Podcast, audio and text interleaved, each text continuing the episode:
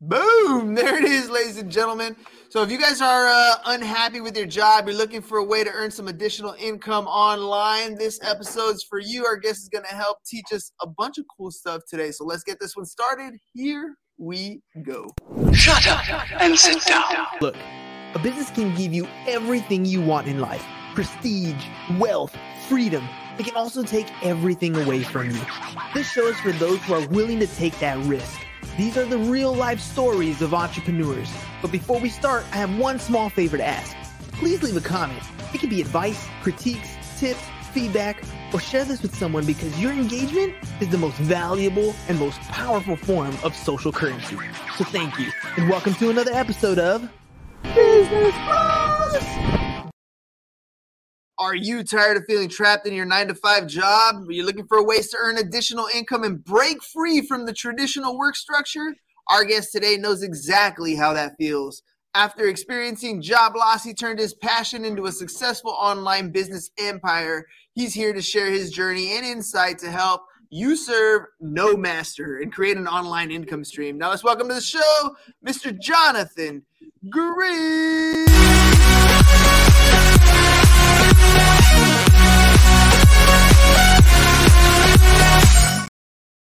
Welcome to the Business Bros Party, my friend. Thank you so much for having me. I'm really excited to be here and excited to hang out with your amazing audience. Let's do this thing.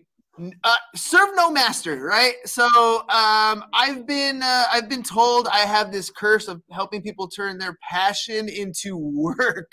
Uh, I don't know if that's necessarily a bad thing, but you seem to have a very similar thing going on here. Tell me a little bit about that uh, the the way that you ended up broken losing your job and then kind of turning your passion into into something that uh, turned your life free or set your life free.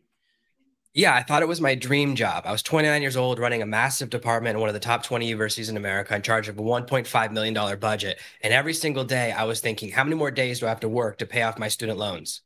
That's mm. the, it's not what you want to think your first week at a job, and it just didn't work out. Within two weeks, they let me go. And it was the best thing that ever happened to me because it gave me the kick in the pants I needed to take control of my destiny. I was driving home in a blizzard in my new car to my new apartment that I'd signed the leases on both that weekend. And I said, I don't want anyone to be able to do this to me again. I kind of realized that when you have a job and you're working for someone else, they have control over how much money you make, but also control if you can pay your rent, if you can pay for food, if you can take care of your kids. It's a huge amount of power because it's not that easy, as a lot of people have seen. If you lose your job, it can take a really long time to get back to work and it's really challenging. So that's really what my where my journey began. I got two things for you here. One was that you are a ghostwriter. The other one, high affiliate, uh, high ticket affiliate marketing. Um, tell me about those two things. How do they kind of parallel each other? I think it's really important to have two parts to your business. One should be fast money, and one should be slow money that makes a lot more money over time. For example, if I write a book for myself, I'm making royalties. I might make a few dollars a day for the next 20 or 30 years. That adds up to thousands or tens of thousands of dollars. Whereas if I take a ghostwriting job, I get paid before I write anything. They pay me a deposit. Usually it's 50%. Um, and right now that means they're giving me $40,000. They give me $20,000 up front to work on a project for the next couple of months. So I get a fast cash injection because sometimes you just need that. So you have slow money and fast money. The fast money is immediate, but it's less. And whatever you're doing, you need to have that. When I was first starting out 10 years ago, I started out selling SEO services, helping small businesses rank online. So they pay me up front, and I use that money to pay for courses, training, and software as I built my own business. So I always believe there should be two parallel paths. And those are the things that I found work the best for me after doing this for 12 years. Can we build a side hustle successfully and have a job? I mean, I know your thing is to, you know, leave that nine to five job eventually, but for a lot of people to just kind of take that leap of faith and go into being self-employed it's not the easiest leap of faith for a lot of people you got a nice little swift kick in the butt and we're forced into it let's say but for other people that are dreaming of letting go of their job at some point can this be done on the side and then eventually overcome and take over their income Absolutely. I believe that's how most people should do it. That you should kind of think, first of all, I want to build a business that makes 10% of what I'm already making. So you have this little buffer that covers you if you have an emergency. That's really kind of how I see the first phase of building your side hustle, your online business. And then as it grows, eventually it will match your main income and then replace it. And that's when you know it's time to leave your job. So I don't think everyone has to do like happened to me. I needed that kick in the pants, but not everyone needs that. And you don't have to put yourself in a really tough situation. Like I was living in my mom's basement for the my 29. I got, got kicked out of the apartment. I couldn't pay the apartment anymore. I had to move out after the six months. And I was living in my mom's basement. That's not what everyone wants to do when they're about to turn 30. I was like, this can't happen to me. I got to find a way out of here. So everyone has their own different ways of motivation, but you the most important thing is to think of it seriously. The problem with the term side hustle is that a lot of people kind of think of it as a game. It used to be called that. 10 years ago, people were like, oh, I'm just playing around with an online business, I'm dabbling. And everyone who does that fails. You have to at least take it seriously and say, this is something I really want to work. I really want to use this to pay for my vacations, this to pay off my student loans, this to give me that buffer. And that mindset shift really makes a huge difference in your chance for success. So if you're working a full-time job and you can only put in one hour a day or two hours a day into your business, that's still 10 hours a week or five hours a week. That's enough to build a business as long as you're taking it seriously. Because when you're taking it seriously, it means you have to be more efficient. I've seen people who only have two hours a day succeed a lot faster because they're forced to be efficient. When you have eight hours a day, you're like, oh, I can spend all day. I have lots of time to do this. And that's something I struggle with now is that I'm not nearly as efficient now as I used to be. I have to really push myself to stay focused throughout the day. That's tough to be able to uh to kind of dedicate that time and then when you do have that time the other tough part is to remain focused right? I, I always like the acronym for focus to follow one course until successful. And i think that's where the focus has to be for that extra time that you have to put into this side hustle uh to to build it efficiently is it's gotta be focused effort what are some common myths that you that you see for people who are trying to start a business online. Um, you see a lot of people do things on TikTok, for example, on Instagram Reels, and they're all selling a bunch of different things. Um, usually, they're they're low ticket items, but there's always these myths and misconceptions that people have when it comes to starting something online. What have you seen? That's one of those that are some of those common mistakes that people have. Sure. The most common one, the most common mistake people make is trying a whole bunch of different ideas. So I love your acronym for focus. The most common reason people fail online is that they just keep trying idea after idea after idea and they don't stay long enough to see it work. Sometimes it takes three or six months for an idea to work. And that's a long time because you start thinking, oh, maybe it's not working, but it can take a while. It took a while for my first blog to get traffic. It took a while for different parts of my business to work, for my first product to work, all these things. And it can be scary because sometimes you're doing work and you're not sure it's going to work. That's why I like to have that short term money, that fast cash. You have money coming in while you're building your side business. That's the first mistake. Uh, the second mistake people make is thinking that cheaper is easier. So I mentioned you mentioned earlier I do high ticket affiliate marketing. If I promote to my audience a seven dollar product and a three thousand dollar product, I'll sell the same number of units. It's just when I sell the three thousand dollar product, I make a lot more money. So you can become someone who sells really expensive things, even if you're in high school, even if you're in your 20s, it doesn't matter because it's going to get you the exact same response. It's just as hard to sell at different price levels, but there's this fear. You go, oh, I have to be older. And maybe that uh, is true in real estate, but for everything else online, it can actually be a massive advantage being younger. And a lot of people I've worked with who are right out of college or about to go to college think, oh, I have to sell my product for seven dollars. I worked with someone last year. I said, let's sell it for two thousand dollars. Same product, seven dollars to two thousand, and people were buying it. So then we bumped it to five thousand. So seeing what's possible, realizing, and also people take it more seriously. When it's a more serious investment, they work a lot harder, and you have that additional money that someone's paid you to invest in maybe a better studio, maybe better content, maybe bringing in an external expert to help with different parts of the program. So you can actually give them a better experience. You can deploy that revenue on their behalf and give that customer a better experience and higher odds of success. Are we talking like digital products like courses here, or are we talking actual physical products that, that can be sold at, at higher tickets? What what's your like I guess what I'm trying to ask is like how important is it to have a niche or a specialty when starting an online business? That's a great question. I don't deal in physical products other than print on demand. So if it's something that I only make it after someone's paid, uh, my wife and I, for a couple of years, we owned a hotel and before we had our fourth child, when she was pregnant with number four, I said, let's not have two businesses. And we bought like t shirts or stuff like that for the hotel. And we realized that when you have stock, it's a nightmare. So I don't really like to have stuff sitting on a shelf because then you're forced to sell something and it's like a different risky business. Now, there is a lot to be done in e commerce. That's just not my world. What I really like is that I have much lower risk So if I make a digital course, whether I sell one unit or 10,000 units, my overhead is the same because I only had to create it once. Whereas physical products, it's a lot more challenging. It's a much more challenging world. It's a lot more complicated. There are opportunities there. That's just not what I'm an expert in. I recommend people when you're starting out to focus on things, especially if you're doing affiliate marketing, you're promoting other people's products. For example, if you promote a product on Amazon that's $2,000, best you're going to get is 12%. That's the absolute highest they pay for anything. And a lot of their products, they pay 2% or zero. It just depends. So you make $240. If I brought that exact same product and it's an information product, I'm going to get 50%, which is $1,000. So it's that much more money, four times more money for the exact same work. Why would I sell something and give myself that massive pay cut? There's a i think there's a big misconception between the quality of a course and the ability to sell it right? And and i think those two things are are really play out when you're starting to create content online to sell these particular things. Because uh, so i'm going to ask you this in, in two parts. One is what makes a good course? And two what makes a course uh, something that people actually want to buy that are willing to pay that money out? What is it that you're doing to get people persuade them to actually take the course that you bring on? Sure that's a great question. The first part is it works.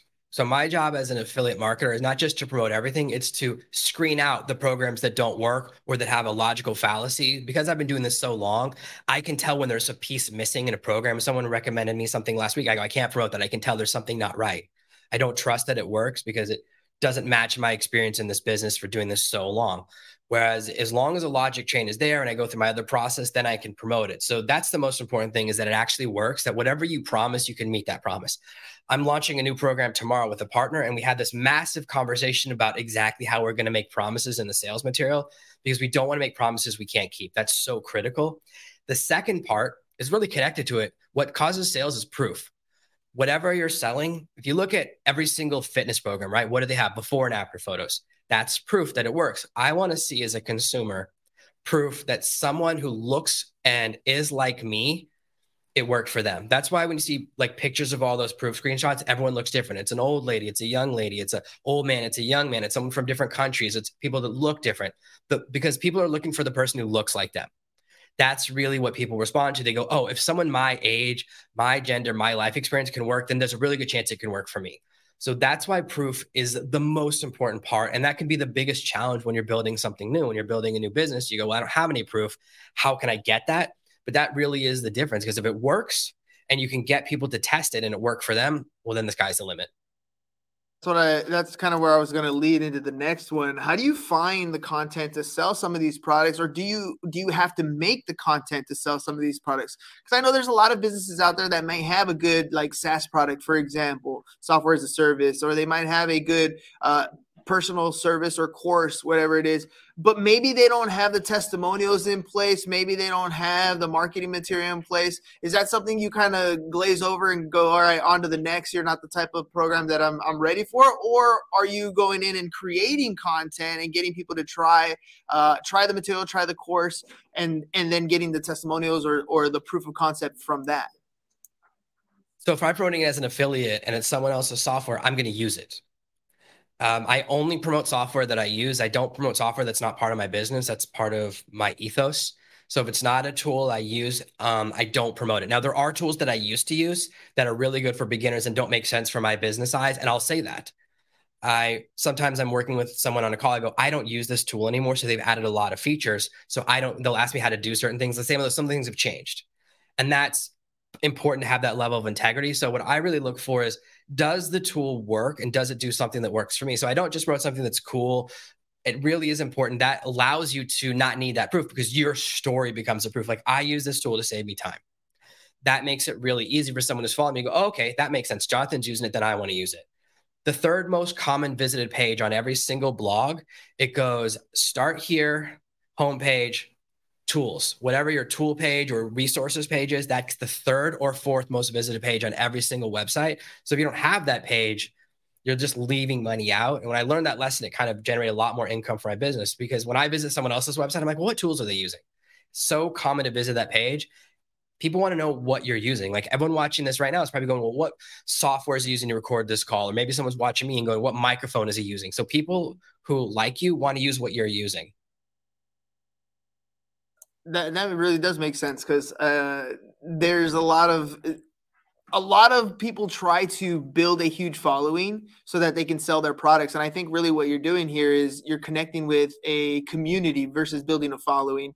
And so when your community sees what you're doing that's when they're going to ask that question of what are you using? How are you doing it? How are you making it happen so what do you suggest for somebody who's getting started in this space do you suggest that they start building an online presence and start building a following in the community or go the paid ads paid ads route where they are paying for that traffic to come their way?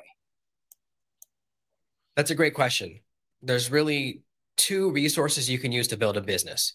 It's either time or it's money. You have to choose one or the other. So depending upon your situation, usually if someone's younger, they're under 30, they have more time than money. So for example, if you're in your 20s, you're making $15 an hour, well then an hour of your time is much more deployable resource than someone who makes $1,500 an hour. For them, it makes sense to spend money to pay someone else who's making $15 an hour because they can hire 100 hours. So that's really the two differences. So if you have enough money to deploy, if you want to learn paid ads and do paid ads marketing, you have to have kind of a budget of $5,000 and depends on the system you're using. When I was running a lot of ads on Amazon, sometimes the payback was 90 days later. So I actually had, if I wanted to run $5,000 ads, I needed a $15,000 fund to maintain those ads because I wasn't getting paid back as quickly because sometimes the payout was 90 days later. So you have to have enough budget to cover the entire period from when you're running the ads to when the revenue comes in. Ads can really work. It's actually the one of the fastest ways to become really rich. It's also one of the fastest ways to become really poor. So it's very, very risky because you're constantly spending money. I really like to make something work first. So I'm an organic traffic person. I always have been. I've always been about building audiences. I started off building a really huge blog way back in 2007. That's how I began. And I think that's better, especially, you know, seems like a lot of your audience is younger. I would really recommend the fastest way to grow an audience right now is TikTok 100%. The secret is to really know why you're making content. Sometimes people reach out to me, they have 100,000 followers that all have nothing in common with each other. They just build a huge following, and a large following that's random is really, really low in value. If you have people in their 80s and people in their 20s, we don't shop the same, right? I don't shop the same as someone who's 30. I don't shop the same as someone who doesn't have kids. The way I shop and the way I spend money is very different. So the ads I see would be different than the ads you see, would be different than the ads every single person who's watching this right now sees. But if you have an audience that's all the same, if you have an audience that's all left-handed people in their 20s who really love paper art, well, then you can run tons of ads to them because you know what they like. So that is a much more valuable audience. So as long as you're building something targeted, you can do something really, really cool. And I don't think you need to put in a lot of money to build a business. I think you can build a lot of build a great audience without spending money up front and so that you can slowly invest in your company from your profits. Can you give us some like some practical advice for a 17 year old kid who's who's just getting started? They have a TikTok, but usually they just watch people and what other people are are producing, less about creating content um, what could they do to start creating content on TikTok to either build a following or just sell direct right there on the platform? That's a great question. Here's how you do it you have to first pick your vertical, and I'll give you an example. Imagine, right? I've talked about building online business. What if I started telling about my favorite weight loss product? It would be weird, right? That's the danger is that if you have content about one topic, you can't jump right now, most of my content is about AI. I'm making a lot of YouTube and TikToks about AI and artificial intelligence because I'm using those tools in my business right now a lot. And so it makes sense. But if I jumped to something that wasn't relevant, that's the danger. So whenever you build a channel, the direction you build it in, and that's how TikTok's algorithm works in any social media channel. They go, oh, this is who you're targeting. So first you make weight loss content and then you want to switch to business content three months later, you're going to have a lot of problems. And it's actually better to start a new account so that's what I really recommend. Pick your vertical, say, what are the types of things I want to do? And here's how you pick a vertical, because I think that would be probably your next question. It's a really great one is to figure out are there 30 affiliate products that I can promote in this space? If there's not 30 products, and when I say can't promote, I mean you sign up and they give you permission and a link. Because there are certain products, even now, that turn me down. There are certain products that go, oh, we don't want to work with you because you don't have a huge Twitter following. I just have an email list. I'm an old school marketing in that way. I really believe in the email list because I own my audience. But that's really important. If you only have three or four things you can try and sell. So I'll give you an example. There's a one of my friends made millions of dollars, tens of millions of dollars in the job seeker space. So when people would lose their job, he would help them get back to work by optimizing their LinkedIn. He did that for about eight years. Massive business. The problem with that business for someone as an affiliate is that someone who lost their job is only going to buy about five products maximum. Maybe they're going to buy something about building their resume, interview secrets, like how to optimize their LinkedIn profile, and maybe one or two other things, and that's it. And it's also a short time window, which means once they get hired, they're never going to buy anything from you again. So you have a short relationship. Whereas if you teach weight loss or you teach relationships or some of these other spaces, then people might follow you for 20 or 30 years and you might have a much longer relationship. I've had people who don't buy anything from me for two years of following me. And that's fine because I have that longer relationship. It's the same reason I find the marriage market tricky because it's a short window of time, only from the proposal to the wedding. And then they're not interested in anything you have to sell. So as an affiliate, you have to constantly get new leads because the leads are burning out because they're no longer interested in you. So I like markets where there's a longevity. So I look for 30 things I can sell that are all different. And then someone who's going to be interested in that for a long time.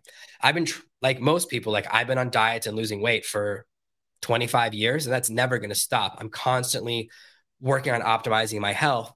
And that's something that you can have a long relationship with. So there's a lot of markets like that that reminds me of uh, of how you can continue to market to these people. So part of what you were discussing there is creating some organic content, uh, building a platform, but ultimately and sadly at any time any of these platforms can cut you off you might say something they disagree with the product is not uh, i don't know gets under fire for whatever reason or you just get blocked for whatever or or, or they really like hose down your content uh that the the reach that your content is getting so how much of that traffic are you driving so that you can collect that data right? So that they leave one platform go to you now you have name email phone number and you can continue that relationship going forward so that the buying cycle doesn't end in that short period. Maybe for that vertical it ends in short period but for some of these other products you can continue to market to them either email text message uh, and any other ways.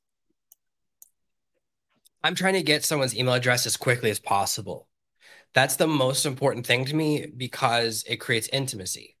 If you're watching, someone's watching your TikTok video, they're one flip of the thumb away from making you disappear. Even if they're your follower, and the way TikTok's algorithm works, you don't even see videos by people you follow very often. They're usually showing you mostly content by other creators that they think you're going to like. So, as a creator, sometimes you only have one chance to communicate with someone. Whereas if I'm get someone's email address, I can email them every day until they unsubscribe. They have to actively say, I don't want to hear from you anymore. So that's a much longer relationship. And we don't get distracted. If you watch a video on YouTube, what happens at the end of the video? It shows two other videos recommends. It's got like 10 videos recommends on the side of the screen. There's all these distractions. Whereas if we're having a one-on-one conversation via email, you're much more likely to give me high level attention. I can't read an email and do something else at the same time. I have three computer monitors, but when I'm reading emails, I don't have a video on the other monitor. So you get 100% attention. You get a lot of people's attention. What happens, right? If you get locked out of your Facebook account, what do they do? Send you an email, right? Mm-hmm. Maybe now they do that picture thing. We have to pick, figure out what all your friends look like. I can never pass that test. I need the email because I can't remember what all my friends look like because I got too many friends. So that's always the highest level access to someone is an email, right? Whenever there's a problem with any account, they go, Oh, we're going to email you to make sure you're the right person. So, email is really people's highest level of contact. It's the best way to get my attention, it's the best way to get most people's attention. So, I want someone on my email list because that's where 90% of my income comes from, maybe 95. So, what are some of the biggest challenges you faced like during your journey in building your online business? How do you overcome them? And then how do you kind of use that to help other people overcome some of their obstacles? Some of the biggest challenges that i face is like working with people that i shouldn't have it always happens when you work with someone and then things get weird and you have problems so that's always a challenge and part of this business as much as working online seems like it's all technology it doesn't matter other people this business most of the income is handshake based it's trust based because what are you going to do if someone doesn't pay you $2,000 or $3,000? Now, you can't pay your rent, you can't feed your kids, but it's not enough money to really sue someone who lives in a different state. It's you can't afford to do that. So it's all about trust and reputation, which was a big surprise for me. I thought, okay, I never once I got fired, I never want to work with anyone else. I just want to work in my own room, first in my mom's basement, then get my own place and never have to interact with other people. But that was completely wrong. So it's really heavily relationship based. Uh, the second thing is thinking that you can build a brand that's a lot of people talk about that, and it's the wrong idea. People don't buy from me because they think I'm smart. Nobody buys from me because they think I'm smart. People buy from me because they like me. Nothing I've told you today is original. You can find other people who know the exact same things, have the exact same philosophies, have a similar experience. What's unique about me is my life story. That's mm-hmm. really what separates you. So, whoever you are, whatever you look like, wherever you're from, whatever your life experiences uh, is, that's actually the most important asset you have. So, there are certain markets I can't go into because of how I talk, because of how I look, because of my life experience. Some audiences respond to me and some don't. So I can send an email to the same 10,000 people as a lady who has a different approach to life. We'll email the exact same 10,000 people, both sell copies of the same product to different people on the list. So it's that's what's really amazing is that your uniqueness is your most valuable asset. And finally, the other big challenge I've had is thinking that everything is going to work. So you think your first idea is going to hit it out of the park and this happens a lot. I work with a lot of authors. You know, people go, "Oh, you're going to write my book and it's going to make me a millionaire." I'm like, "It's not."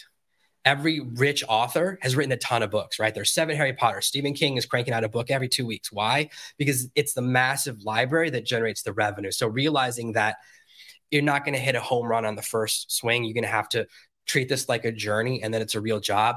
One of the challenges is that we say, "Oh, I can go to college, which takes four years, and then I'll be able to figure out what I'm going to do." or I can start an online business, which is only going to take me two hours and I'll be ready. I work seven days a week. Okay. I have to work every single day to build my business. I've been doing this 12 years. Things are going really well. I live in a house I don't think I deserve. I never thought I'd live in a house this nice. Never thought I'd have an office this nice. Got four kids. You know, they're always something. We just had to pay a ton of money for their yearly vaccinations today. There's always another bill. Their private school. Oh my gosh. What does that mean? I got to constantly work. And that's really the biggest key to my success. As I mentioned, I'm not that smart. I'm okay, but it's not my intelligence, it's my consistency. It's my willing to work every single day that all the people that kind of had a little bit of success and faded away, it, they didn't have that consistency. They didn't get every day. They didn't put in time every day. So more than like a flash in the pan viral video, if you can just crank out content every day or do whatever you need to do every single day consistently, you're going to see success while the people that have that flash in the pan disappear. And I'm imagining this is where your passion comes into play, right? Because you are passionate about what you talk about. You're passionate about the product that you're using because you're actually using it. Uh, and that's where turning your passion into an income stream really comes into play. You kind of identified that, right? And you're you're not going to be the one who's suited for every industry, but the ones that you're passionate about tend to kind of gravitate towards you because you're actually in them. You're using them. You're doing them. You like them, and then other people can see that clearly. I mean, our our BS meter is pretty high, I guess, now that we've been inundated with so many different types of content that we actually can see somebody who cares about that product or service, uh, how they're using it, and that's when we kind of resonate with them and buy. It's possible to build a business in a space you're not passionate about. And I know people that have done this. They'll build a business that gets really successful after about two or three years, and all they want to do is sell it because they don't want to do it anymore. They painted themselves into a corner. So you want to make sure that you don't trap yourself into something you're not interested. For a long time, I was in the dating and relationship space. Really passionate about that space. It was really important to me because I was someone who struggled for a really long time. I had no dates in high school. I couldn't figure things out. I was just so, so bad. And I read books and I read courses and I got so successful. I wrote a, my first blog was just about how bad I was at dating. And it became really, really, really well known until a big brand reached out to me and said, Will you do a project with us? And I was just writing about how bad I am at dating, which is easy to write about. Well, guess what? I'm married, got four kids. I don't know anything about modern dating. There's all these new terms now, all these new apps. So it's really hard for me to still be passionate about that part of the space, right? Because I don't have that expertise. I'm not out there meeting new people all the time anymore. So some niches will have um, an endpoint to them, right? If you just talk about wedding stuff and then once you get married, well, you're not knowing, you're not going to stay up to date unless you're constantly doing it. So you want to pick something that you're really excited about and you can see, oh, I could still be doing this in 10 years. So that's really where the passion part comes in. You don't have to be an expert. Expertise is really not that important. It's much more important to be excited and passionate. So if you're learning about something and sharing your journey, then people will love that. So you can build spaces and places in areas where you're not passionate. It's just a very different structure and you can end up stuck. So if you're doing anything where you're the face, you're making the content, then you want to be something you're really excited about. And now with the advent of how some things have shifted on social media i've seen some niches that used to be terrible like model trains now you can build an audience of 100000 people that love model trains and you can actually build a lot of revenue so niches that used to be impossible when i started out i was like oh i wish video games was a niche i started out before there was twitch before there was streaming before you could have your own like video game review channel so it used to not work. And now you can make a living just talk about which video games you like, which games you hate. That's crazy to me. That wasn't an option before. It used to be, well, the only way to make money in video games was buying and selling used video games, which is something I didn't want to do. So almost every market you can think of now there's an opportunity because you can access a global market and build an audience of 10,000 people. And that's all you need to change your life. Yeah, and plus, video games went to download only pretty much. So buying and selling games probably not the best avenue to be in today.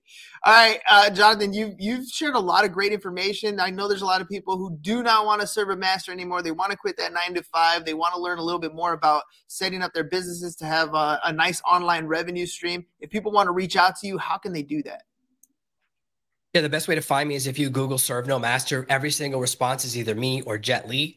Great company for me to be in. Great actor. Love his movies. Otherwise, if you go to servenomaster.com, I'm always giving away copies of my bestsellers. So you can grab my book, uh, Fire Your Boss, for free on Amazon. If you just type in Fire Your Boss and look for the one by Jonathan Green with the most reviews, you can grab that for free anytime to see how you can get started. I wanted to create something that gives people a really good foundation. And that's the best place to find me. And of course, you can email me, jonathan at servemaster.com. I'm the only one who checks that. I don't have my assistant check it. It's just me. So you get the real access. And I always do answers. So I love when people reach out to me. The most common email I get is, Hey, do you really respond to your own emails? And of course I do. yep, absolutely does. All right, Jonathan, thank you very much. Ladies and gentlemen, that's what it's all about. You have to have some little side hustle. We're living in super inflationary times right now. So even that extra couple, two, three, four, five hundred bucks a month could really change your household income and give you some of that flexibility you're looking for. And like Jonathan said early on, you don't have to shoot for thousands and thousands of dollars right up front. A couple extra hundred bucks a month can grow to become those thousands of dollars if you're able to focus your attention and grow that online side. So if you guys need help, it's his website scrolling across the bottom, servenomaster.com, servenomaster.com. He is not Jet Li, but he's the other one that you're going to see when you search servenomaster.com. So Jonathan, thank you very much for coming on the show. Ladies and gentlemen, we'll catch you guys on the next one. Peace. And we're out. It's over. Go home. Is your business in need of marketing? Try starting a podcast, but not just any podcast, podcast like a pro. We can show you how to take your business from being invisible to becoming a brand people trust. Go to www.businessbros.biz to get started today. Business Bros!